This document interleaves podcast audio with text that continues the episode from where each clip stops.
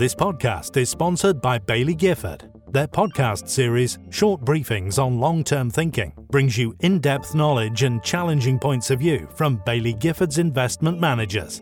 Search online for Baillie Gifford Short Briefings.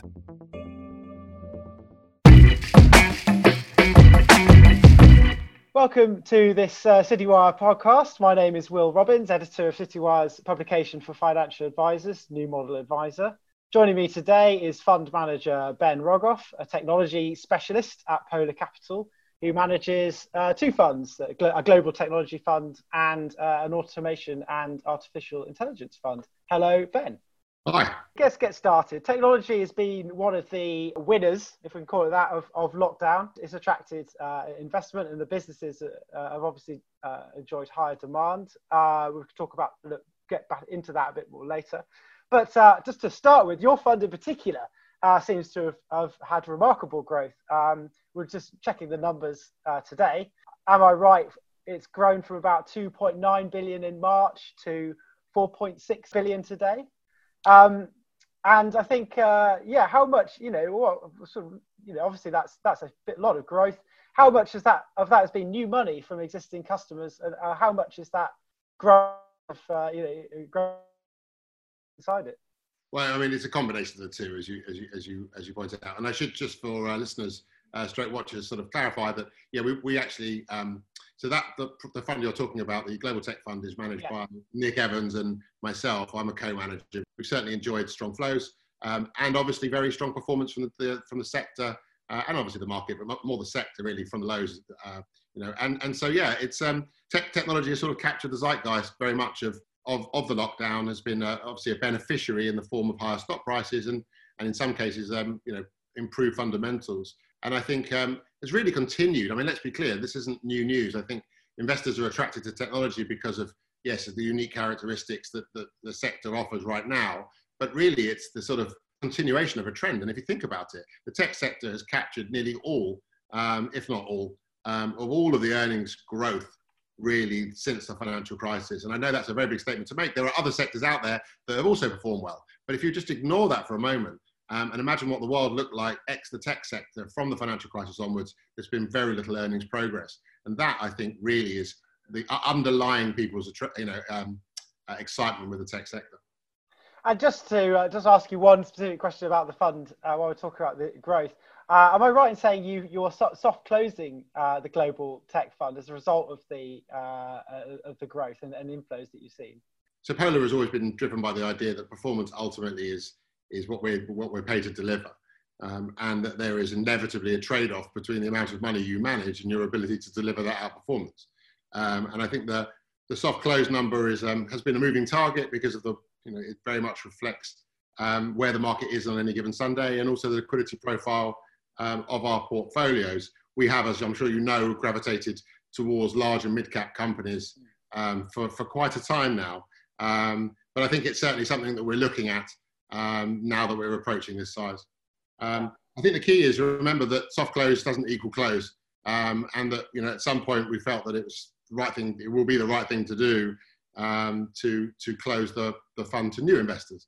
But obviously, existing investors um, will still have capacity, and that's the critical part about a soft close. Is making sure that you don't have to do anything more drastic um, and prevent you know your existing customers from being able to access the product you know, I think that our portfolios are remarkably liquid. I haven't looked at the very latest data, um, but remember, we think about liquidity not just in terms of any individual product, but the family of products. Hmm. And so we have the investment trust um, that I'm the lead manager of. We have the global fund that Nick is the lead manager of, and we also have the ANAI fund, um, which Xuesong is ostensibly the lead manager of. We all sit on each other's funds. We all, you know, are co- co-managers of each other's products. But when we think about liquidity, we don't just think about the liquidity of Fund A, we think about the, the, the entirety of our strategy. And the last time I looked, I think it's something remarkable. Like we can liquidate 95% of this portfolios, these portfolios, um, in a week. So the, the key is what, why, why soft close, um, you know, at some point? And the answer is because, because we still want flexibility to be able to rotate the portfolio. Let's say we do have a sell off. Let's say there's I don't know, an opportunity arises to reallocate 5% of your portfolio to small caps. The, there, is a, there will be a size issue then, a size challenge then. Right now, really, um, the decision to, to, to soft close um, will be will be made, I think, well ahead of schedule. Like we're being conservative um, because I think that gives you that future wiggle room. Okay, all right, excellent. So, uh, well, we'll turn on to back into the bigger picture, I suppose. So, well, talk about your fund. Uh, obviously, I said tech is is one of the, the you know been a, been a big winner. I mean, you might want to talk about that because I'm sure it's not true across the board. But what has performed? Perhaps start with your fund. Uh, mm. I said we're going big, but actually we're going back into your fund. What's performed? You know, what has performed best for you? I guess. You know, th- thinking about this lockdown period, I know it's you know since March. What what have, what has you know been doing really well? It's a wonderful adage that you know by the time you worked out what, what the market's doing, it you know does something else. Um, and so you know in in the early part of the crisis, um, the market fled or investors fled from companies that were perceived to be obviously cyclical um, and companies with, um, I suppose, slightly shaky or less strong balance sheets. And, and you can understand that entire, you know, entirely. It's all about capital preservation at that point. Um, and so we in the portfolio made, you know, made some big changes in our portfolio in that time frame. Um, we can come back to that.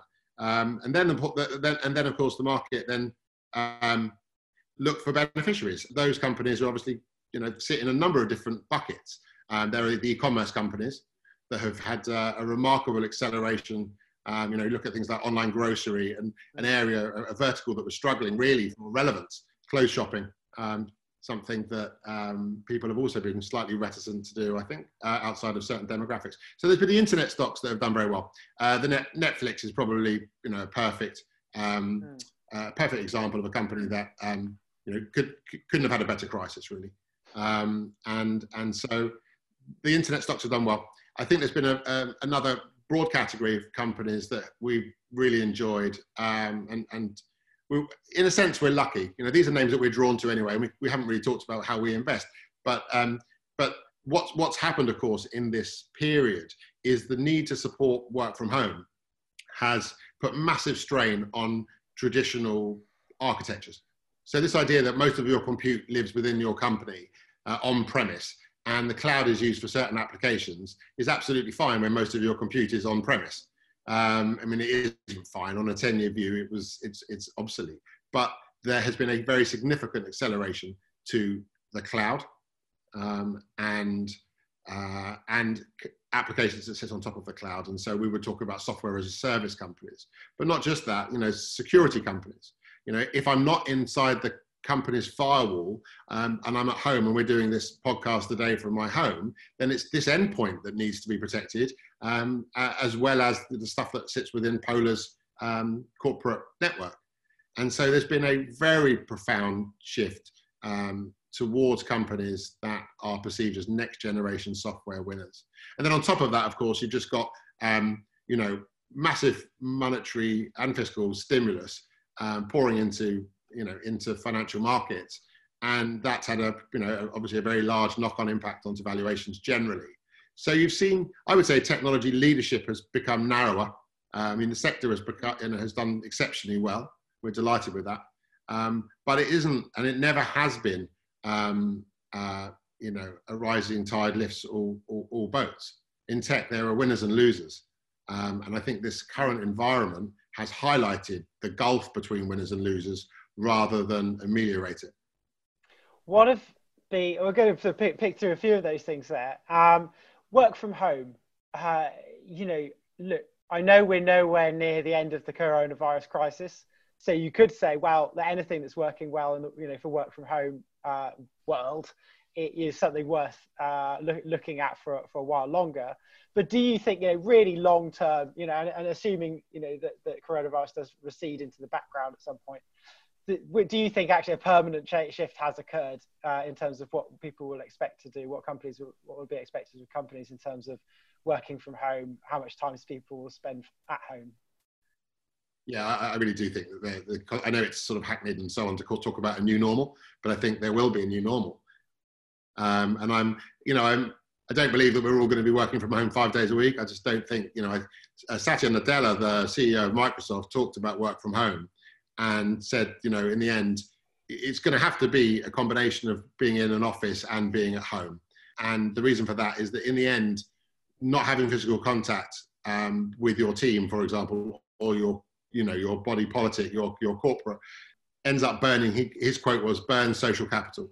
Like it's fine if you've worked with people before. It's fine if you know these, you know, the, your, your teammates. Um, you know, look at my own team. We're, we're nine uh, investors in our team, uh, dedicated tech investors, and we know each other really well. And so this is okay. But you know, adding new people to the team will be problematic right now, I suspect. Um, and at some point, we are going to have to, you know, get together and you know, bump, you know, bang heads against each other, and you know, do, do the sort of stuff we do when we brainstorm and and and think about you know things in broad strokes like you know, we do. So so I would I'm with Satya Nadella. I think we're going to go to a world where we've now demonstrated beyond any reasonable doubt, certainly we have at Polar, that we can work from home. There shouldn't be any negative connotation associated with that going forwards. If I can avoid, you know, mass transit systems, um, if I can save two hours a day, um, you know, that would be great. So I suspect we will move to a different, uh, a new normal. And I think, you know, it's a little bit like when companies rolled out Blackberries. You know, the employees were delighted when they first got their Blackberries. It meant that they were important and they had this fantastic device, you know, early smartphone. And um, actually, what it really was was an incredible productivity tool for the company. They got more time from their employee um, than they would have done otherwise and so um, you end up you end up you know thinking that you're being rewarded but actually um, you know you're being you're, you're, you're, you're the, the, the, pound of flesh is um, more, more flesh is being taken let's say and yeah. so I, am yeah I, am excited about it i think that um, you know you sometimes need these hiatus hiatuses to you know have a profound change in in approach um, it's almost impossible to change things in motion um, uh, but i think that when we come through this companies where, where possible, and mostly it's going to be, you know, frankly, white collar work, isn't it, that um, is going to be impacted most. Um, but I think that we, we, we will enjoy a slightly maybe healthier mix of sort of work um, and play lifestyles. Do you think? Do you think I could sort of apply, apply in other contexts as well? Uh, you may or may not be something you've looked at, but I just just thought it might be worth asking. You know, for example, things we've seen, the problems we've seen with schools and education, and mm-hmm. have it, you know, is similar. And I wondered if you know obviously there are problems having your kids at home and things like that but that that sort of level of um, you know not being binary thing that you're either out the house or, or in the house to do a certain task could be applied in other contexts not just the world of work necessarily um, I yes I agree um, I mean I have two kids that are being remote schooled or my youngest thankfully has gone back because uh, he's year six well okay so so I think the, the answer is it, there must be lots of other examples of where we can um, where we can replace physical you know, contact with a virtual alternative. Um, you know, I think that you know you see in things like uh, in things like Fortnite, you know, the computer game, where yeah. you know, millions of people are watching concerts within the computer game. Um, I mean, I think that virtual reality, which has really long been a technology looking for an, an application, um, you know, th- this could be the moment for VR. You see that Apple is making moves, buying businesses, um, is rumored to be looking at launching its own augmented reality glasses at some point in the future. Um, you know, you do wonder if um, certain activities um, can be done, or, or, much larger audiences, let's put it this way, can be um, gathered together in a virtual world. You know, Glastonbury can take hundreds of thousands, but it can't take millions. Um, and, and so that's interesting. Will it replace you know, so, so the idea of that, what's so interesting about that is, is that where the content is unique um, and where there is a finite real world capacity audience wise, then virtual alternatives, you know, Zoom, for example, has a wonderful role to play. Um, if you have the best teachers in the world, you know, if Aristotle would happen to just be resurrected right now or Plato, um, wouldn't it be amazing if 10 million people could learn from that, that teacher? It would be. Um, would it replace day-to-day schooling? Unlikely. You know, in the end, um, you know, learning is a, as much to do with, and I'm no teacher, but my mother and my brother are, um, is much as much to do with being, you know, in a, in a in a kind of communal space with friends and peers, and you know, bouncing ideas off one another, as you know, and and learning and, and growing. And so I don't I don't personally think you you necessarily can apply it to that, but when you look at things like you know graduate degrees, um, you you might. I mean, we used to invest in a company called 2U that provides um, you know virtual I mean, they're very real, um, but they're done in a virtual domain rather than moving to the university to do a, you know, to do a graduate degree. Maybe in time, um, that will also extend into undergraduate degrees. Um, I think it would be incredible in terms of um, reducing the cost uh, associated with all of the, you know, the living and, and all of the ancillary costs of university. So could it be, you know, could it be a way to spread, you know, university education more, more evenly? Perhaps. So I think we're scratching the surface. I think there's a very real possibility that video as an interface becomes a, a real thing. Um, you know, video, the first ever company I saw, this is a, honestly, this is a true story. The first ever company I visited in the 90s uh, was a company called PictureTel, um, which ended up, uh, which was a video conferencing company uh, much too early, um, which was acquired by um, Polycom, which was eventually acquired by someone else and someone else. And then, of course, a company comes from nowhere like Zoom and absolutely, you know, captures the moment yeah. with an incredible product um, that works. Mm. And, and really, for the first 25 years of video conferencing, my entire career really, um, it just hasn't worked. Uh, if you can produce a product that does work, that is one to many or many to many, um, I just, you know, last week, a uh, good friend of ours, their son um, had his bar mitzvah on Zoom um, because synagogues are closed and we were in the garden and there must have been 50 families all tuned in watched this this this guy do a brilliant job in his back garden with a little band. And you know would you have traded a real world experience for that? Maybe not but but it was amazing and unique and and so there will be so many applications for video and i think the most the most important one sorry to to kind of hog the, the mic but i think business travel is the one area where I, i'm struggling a little to see how we're going to bounce back to the old template. You know, I think that my colleague and I, Nick Evans, Nick does seven trips a year to the States. You know, he's got a big, you know, large, He's got four kids, I've got two kids. Would it be great if we didn't have to go to the States seven times and instead we went two or three times and we augmented that with 10, let's say, conferences that we can do via Zoom? I think that's what we're looking at here. I think we're looking at permanently changed um, uh, workflows I don't think school's going to go to a kind of mixed, you know, physical virtual, but I think lots of other industries might. Well, I mean, in your in your fund, are you? I mean, what is what are you investing in that that gives you exposure to this in the fund? Well, it's difficult. I mean, there aren't very many video plays that you can. There, there never were. I mean, Zoom is the pure play. Um, we we were in the stock. yeah, here we are on Zoom. Um, yeah. We were we, we we were in the stock for the IPO um, and it had a, a, very big pop and we exited. We didn't have an enormous position, truthfully.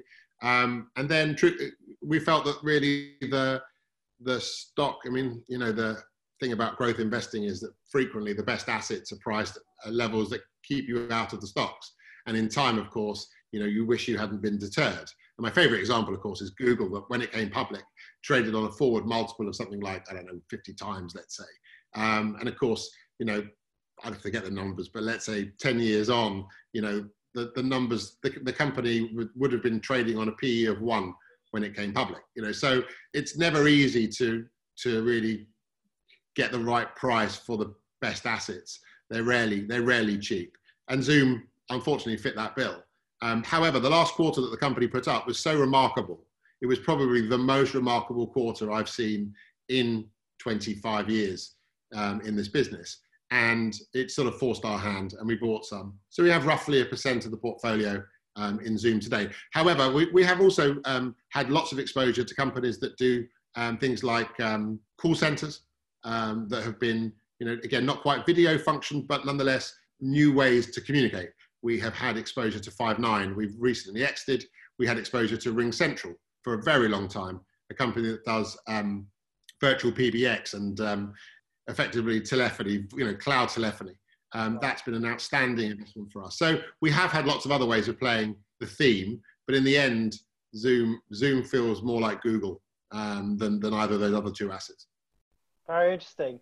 I think I saw you added. Can I look try looking through your stocks and uh, added Nintendo recently. Yeah, yeah. Um, and I was interested to see.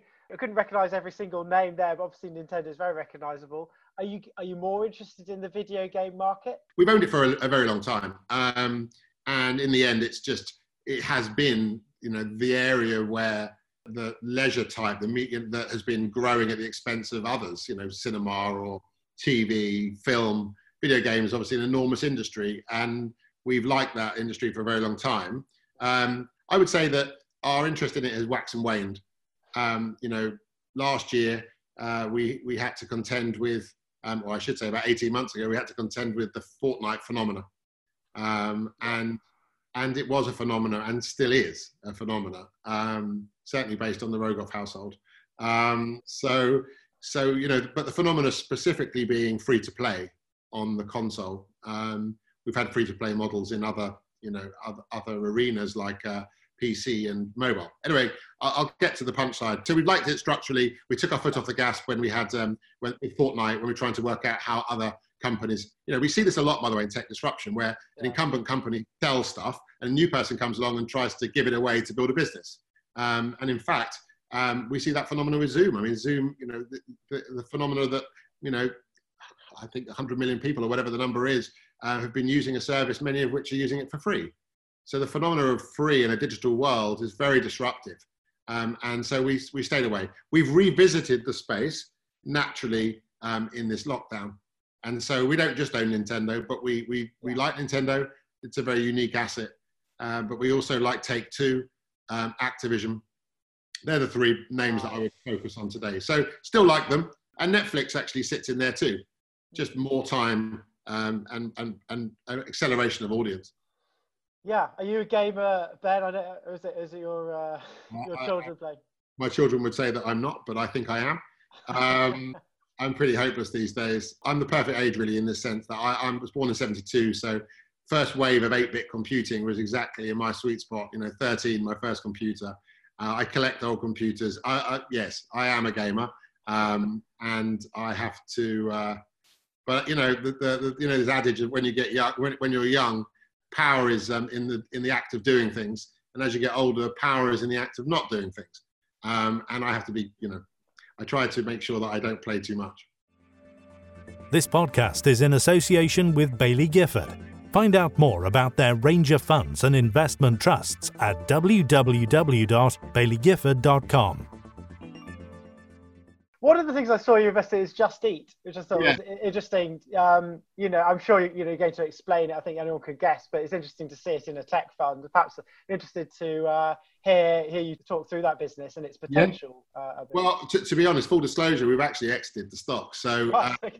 oh, yeah, we, we, were a little bit um, surprised by the move for Grubhub, um, having. Obviously just done a deal with, with, Just Eat, we were slightly caught out. We were caught by surprise by that. The, the good news was that we also own Grubhub. So the stock was obviously weak on the back of the, the deal. Investors didn't initially like it. And it does obviously introduce um, a different level of execution risk. The US market, um, so, so just let's back up. Um, you know, we were attracted to the space. We've been, we've been following it for a very long time. But again, as a beneficiary of lockdown, you know, what a great uh, opportunity to add audience and and you know all of the platforms have been doing that. Restaurants are closed, and then also we felt that they would be likely to be good um, ways of playing a kind of partial sort of uh, opening up, where restaurants are beginning to open, but people don't want to sit inside. Social distancing makes restaurants very difficult. We understand the risk associated with you know restaurant closures, but um, but these these food delivery platforms will you know drive volumes and keep businesses alive and that's interesting. So yeah, so we own Grubhub, we own Just Eat, um, and in China actually we have a small position in a company called Meituan, which does something similar there. So we like this space. It uh, the Just Eat Grubhub thing slightly caught us. Uh, but nonetheless, we bought more Grubhub actually. And actually, interestingly, you asked the question. Maybe you, you have seen the news, but you know the rumor today that uh, Uber is looking uh, to acquire Postmates in the US, which I think would be very good news for the Just Eat Grubhub combination because the US market remains, you know, fiercely competitive. And so uh, any consolidation would be, I would have thought, you know, beyond the Just Eat Grubhub would be well received. Food delivery, you've got, uh, you invest in Ocado. I mean, obviously, obviously I've had many, many uh, vans pull up outside my house during this period. Um, I mean, long term, you know, is that again, is that sort of another long, long term shift? Uh, and is there a kind of you know sort of sustainable way way to do that. Oh well look uh, in terms of food delivery yeah i'm i'm outside of the sort of the the, the takeaway uh, delivery platforms. Yes i mean you know so if you look at e-commerce generally uh, when you actually look at the average let, let's say 15% of retail sales is online it depends obviously from country to country. But when you look at within that there are certain verticals that are highly penetrated, and there are some that are, you know, just scratching the surface. And food delivery is scratching the surface. And I think the number is before the crisis um, was about two percent of the market, you know, is done online. Um, you know, I think old habits die hard, and I think that um, you know actually um, this this crisis has been, an, I think, is likely to prove an incredible accelerant um, for for food delivery platforms. So I'm I'm you know I we, we've owned Ocado into the crisis. We owned it well before the crisis, um, not in a very large um, not in a very large way, but in a way that at least um, you know the way that we run we run money in certainly in the investment trust that I run is sort of the money is quite diversified. In the UCITS product that we that, we were referencing, actually it was a reasonably sized position. We've just bought more into the crisis because we think as we come out of this, um, you know, supermarkets will need to be able to continue to deliver, no pun intended, um, an online experience. And the Ocado solution is phenomenal. So you know, it sits at the intersection of you know changing demographics, changing habits and you know robotic technology. Um, and it's you know there aren't many companies in the UK with a with, that sounds terrible, but as a global tech investor, where you can say they're genuinely world class, and Ocado is one of those. I forget as well. You know, it's easy to forget. Of course, a, a, a person delivers that that to you. Now, of course, that that could change, but also the warehouse. There's a lot of uh, AI and, and perhaps robotics involved there as well. There's a ton. Of, there's a ton in the warehouse, no question. And the way that those um, warehouses are, are, set up are quite something. Um, and the amount of AI going into them, you know, which, which products should you pack first in order to make sure that when the products are packed, I mean, the the economics of you know, it's very hard to compete, I think, against an Ocado solution. In the end, you can have humans running around doing this stuff, you know, when there's a crisis on. But I think once the crisis is off, you know, the Ocado solution is is is pretty unique. So really, the company I think is you know, as I said before, in a really good spot. Um, they've raised capital. They, um, you know, would like to think that their pipeline for new, new and existing customers is strong. You know, but again, just to put it into context, you know, this is a one to one and a half percent type position in, in, you know, in its largest shape. In, in the investment trust, it's it's 60 basis points. So um, that's the beauty of running a of a diversified portfolio.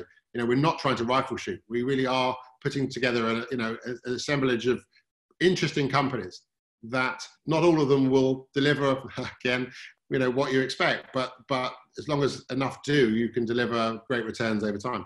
Move on to, to those those bigger companies those bigger positions. You know you're, you're an investor in um, in alphabet the the the, uh, the parent yep. of, of, google obviously. maybe I've been since um, Just to talk about that, you know, it's so interesting. Google, you know, it's always maybe it comes to the territory of being so big. Certainly with these these technology companies, one of the sort of criticisms leveled against it is it sort of uh, that it's monopolistic in, in its the way it's you know in its control of data. It's just it's interesting. You know, we all use it and we all love it, but funnily enough, a, a company in in, our, in my in the financial advisor space that we are writing about recently angrily protested when someone described it as the Google of our sector. Google is at a, at a perhaps a turning point. I'm interested to hear from you what how you would describe what's happening with that company and where it's going to go, and thinking particularly about possible moves from regulators on it. Uh, and of course, it, you know its responsibilities towards data uh, and what you you thought about that. Yeah, no, it's a it's a good question, and it's obviously a pertinent one. So it's funny. Um, I've uh, just finished writing. Well, I wrote a while ago, but it will go to publish publish uh, to be published soon. Our annual report, and in there we obviously talk to this the question of regulatory risk on a number of our larger platform companies. And Google is, as you say, one of the largest um, and most successful platforms out there. And I think seven applications with more than a billion um, you know, daily users is quite something, or certainly monthly users. So nat- naturally in the spotlight. Now it's interesting because the current crisis, I had sort of somewhat hoped that the regulatory environment would um, maybe lessen up a bit, given you know Google has been, for example, laying laying on Google Classroom um, for remote learning, uh, absolutely free, and their cloud and their everything have helped the you know Earth continue to spin um, at a very challenging time. I think what's interesting, I, I, think that's that, that that hope has been is, is slowly being sort of worn down, I suppose, by just news flow. Uh, Facebook also are very much in the spotlight, uh, and their platform also being called into question. And I think, as you say, um, with great power, as they said in Spider-Man, comes great responsibility. And I think that these companies are doing their very best, actually. I mean, again, I don't know that for a fact, but just the impression we get from meeting the companies and just looking at their actions to try to, I suppose, uh, exert control, that's the right way to think about it, of the content on their platforms and to behave in a way um, that will keep people happy. I think I, I would step back. Um, there's a couple of things. But firstly, um, I'm not a believer that these are businesses that have done very much wrong, and I'm not a believer that they need to be broken up. Um, I think that what they are are natural monopolies, and they've become natural monopolies because, in the end, if I have 90% market share of search, then it's very hard for anyone to compete with that. In the same way that if I'm Facebook and I have, you know, millions of companies on my website and billions of people using the, the platform across my family of products every day and everything. Um, and so these are not robber barons. These are not these are not modern day equivalent of the kind of gilded age uh, of monopolists that, that did nothing, Rockefellers that dominated pipelines and and did you know dastardly things you know discuss. And these are companies that provide incredible utility to billions of people for nothing, for nothing uh, in most cases. Now, of course, they monetize those platforms primarily via advertising. But I, I, look at YouTube and, you know, there was a wonderful stat that I, I don't have to hand, but I think YouTube, obviously owned by Google, is one of those phenomena where people used to not know how to change the tire of a bike or, or, or some rudiment, you know, an IKEA piece of furniture that you could look at for a week and it still wouldn't make itself. And now you can go online. I think I read a statistic that says something like 50% of uh, YouTube users use, use it every whatever month to learn a new skill. I mean, these are phenomenal platforms that have delivered utility to the human race in ways that probably few others ever have. So I come at this with a glass half full. I really do. I think the challenge, however, to both of those platforms is, is growing in that it's very hard to keep that many people happy. Uh, people talk about the balkanization of the internet, and I think that may be what we're beginning to see in that it's very, very hard. You have people on the left hand, you know, left of the political spectrum you know, deeply upset about content on the other side of the political spectrum and vice versa.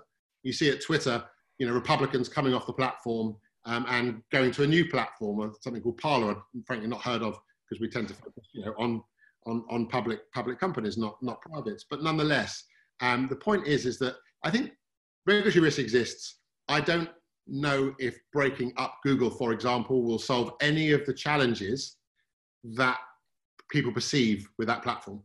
Um, and so we, we're kind of mindful of the risk. We have underweight positions, actually, um, large but underweight positions in Google and in Facebook across our portfolios. We, they're phenomenal businesses. On a price to growth basis, you'll struggle to find anything more attractive, I would say, in the market. And in, in part, that reflects that regulatory unknown. And it also reflects the, the challenge with being very large and having to continue to grow whilst very large. Facebook is very interesting, though. You know, on one hand, you can easily construct uh, a bear case that we've sort of touched on just now. But on the other side, you could say that the concept of social commerce and getting closer and closer to a transaction rather than just selling a lead, um, which is what you know advertising businesses ultimately do do, mm. um, could be phenomenal for the business. And it trades on a less than a market multiple. So we've owned Facebook and Google since IPO. I think that we, we, we feel that both of those companies deserve the benefit of the doubt but we are also taking a slight watch and see approach, which is why we have you know slight underweights in both. Yeah, and Facebook, you know, just today, today it was on in the news as an interview on the on the Today program. In fact, uh, okay. Facebook in in that uh, I think they've become uh, sort of Patagonia, the company Patagonia, the, the latest to uh, pull advertising uh, from Facebook. I think it's part of this Stop Hate for Profit campaign uh, all, all, about I think sort of you know certain things that have happened recently with the Black Lives Matter movement and, yeah. and posts not being posts uh, tre- trending uh, that that people found uh, uh, uh, you know extremely negative. You know that's that's got a, Facebook has challenges there. There was a walkout by a virtual walkout by its own staff uh, over a, an inflammatory post by, by Donald Trump. A couple, I mean, I want to talk about that and, and, and the power of, of staff in technology in, in a second. Yeah, sure. Just first, first, first that reaction to just the specific uh, problems that Facebook has in terms of its adver- own advertisers getting, uh, you know, taking more of an active stance and trying to put pressure on it that way. Yeah. Um, I mean, look, the shares have been well weak. So the news obviously steamrolled a bit, uh, excuse me, last week Um, and obviously, I think it was Unilever on the Friday and a couple of other Verizon, I think, on, on Friday that got the stock down. And, um, and so the challenge is much more about how can you keep a very diverse, large audience happy? Can you, can you keep them happy just by adhering to the law? So that, that to me is the, the challenge. For, for what it's worth, we, we have taken a little bit of money out of Facebook um, late last week. We haven't adjusted our Google position because um, this, I think, feels specifically to do with social media. I know other platforms are being caught up in it, but you know, it was really Twitter and Facebook that have been hit hardest. And, and I think in the end, you know, those Silicon Valley, a number of the Silicon Valley firms, certainly in the, the California firms um, and San Fran firms, have been on a collision course, haven't they, with Donald Trump for some time. And as the election nears, I think that that's obviously taken on a, a different momentum. And finally, we sort of touched on AI a little bit. Hmm? Um, I don't know if you you drive, Ben, but when when are we? When is my drive? My car going to drive uh, itself? would you get in it? um, uh, yeah, and, and, sort of you know worth asking. You know what what what what could be round the corner in, in that sort of world. Well, there's, that, look, I mean, the beauty of tech investing is that there's always a you know a, a panoply of emerging technologies that we can get excited about. What Our um, our investment approach, and it's it, it's it's a it's a well-grounded one. You know, I've been doing this a very long time, Nick Evans as well. Um, and you know, the, what, the, there are a few things you come away with. The, the timeline to um, emerging technologies is almost always longer than you think. It's one of those sobering observations that keeps us out of very early stage businesses that require capital. Um, almost nothing that we own requires any capital, and you know, nearly everything we own is fully funded. So that's because our experience says that you know people got excited about the internet in the late 90s and of course it took another 10 15 years for it to really become sort of commercially uh, interesting. And the same must be true for things like virtual reality augmented reality. Ai is slightly different in that ai is happening now. Um, ai um, or machine learning probably more accurately is happening today and it's being used to help companies automate but also make better decisions or augment human decisions. So what you're talking about is an autonomous vehicle, a piece of technology that doesn't require human input, not one that sits above or alongside to improve human decision making, but to actually completely replace. I think those type of technologies are very rare. Um, and the reason for that um, is partly technological, i.e., it's very hard to make something that, that, that is 99.99999% safe which is probably what an autonomous vehicle will need to be before anyone signs off on it. So in the end, the timeline I think for an autonomous car is actually extending. Um, you know, I think a few years ago we had hoped that five to ten years was the timeline, and I think that we're still looking at five to ten years as the timeline. I have seen umpteen technologies be five to ten years away at every point in my career, and, and some of them have never come to fruition. So I think the good news is lots of very clever companies are working on it. But right now, really, you're still talking about features in cars, semi autonomous vehicles that augment and should prevent things like human error. But driving the car on your own with no human interaction has to be 99.999. At some point, by the way, they will exist, and at which point humans will be legislated off the road. Uh, but I think that point is somewhere way away. I certainly, uh, when I'm driving in Croydon or down the M40, I, I, I, wish for the day we had driverless cars. When I'm driving in Europe or, or the you know the Dolomites or somewhere, I'm very glad that uh, I, I, get the thrill of the drive, and I'm very glad that I'm still in control. But look, uh, on on that note, I think we'll leave it there. Um, ben, thank you very much for your time. My pleasure. Thank you. All. This podcast is sponsored by Baillie Gifford. Their podcast series, Short Briefings on Long Term Thinking, brings you in depth knowledge and challenging points of view from Baillie Gifford's investment managers. Search online for Baillie Gifford Short Briefings.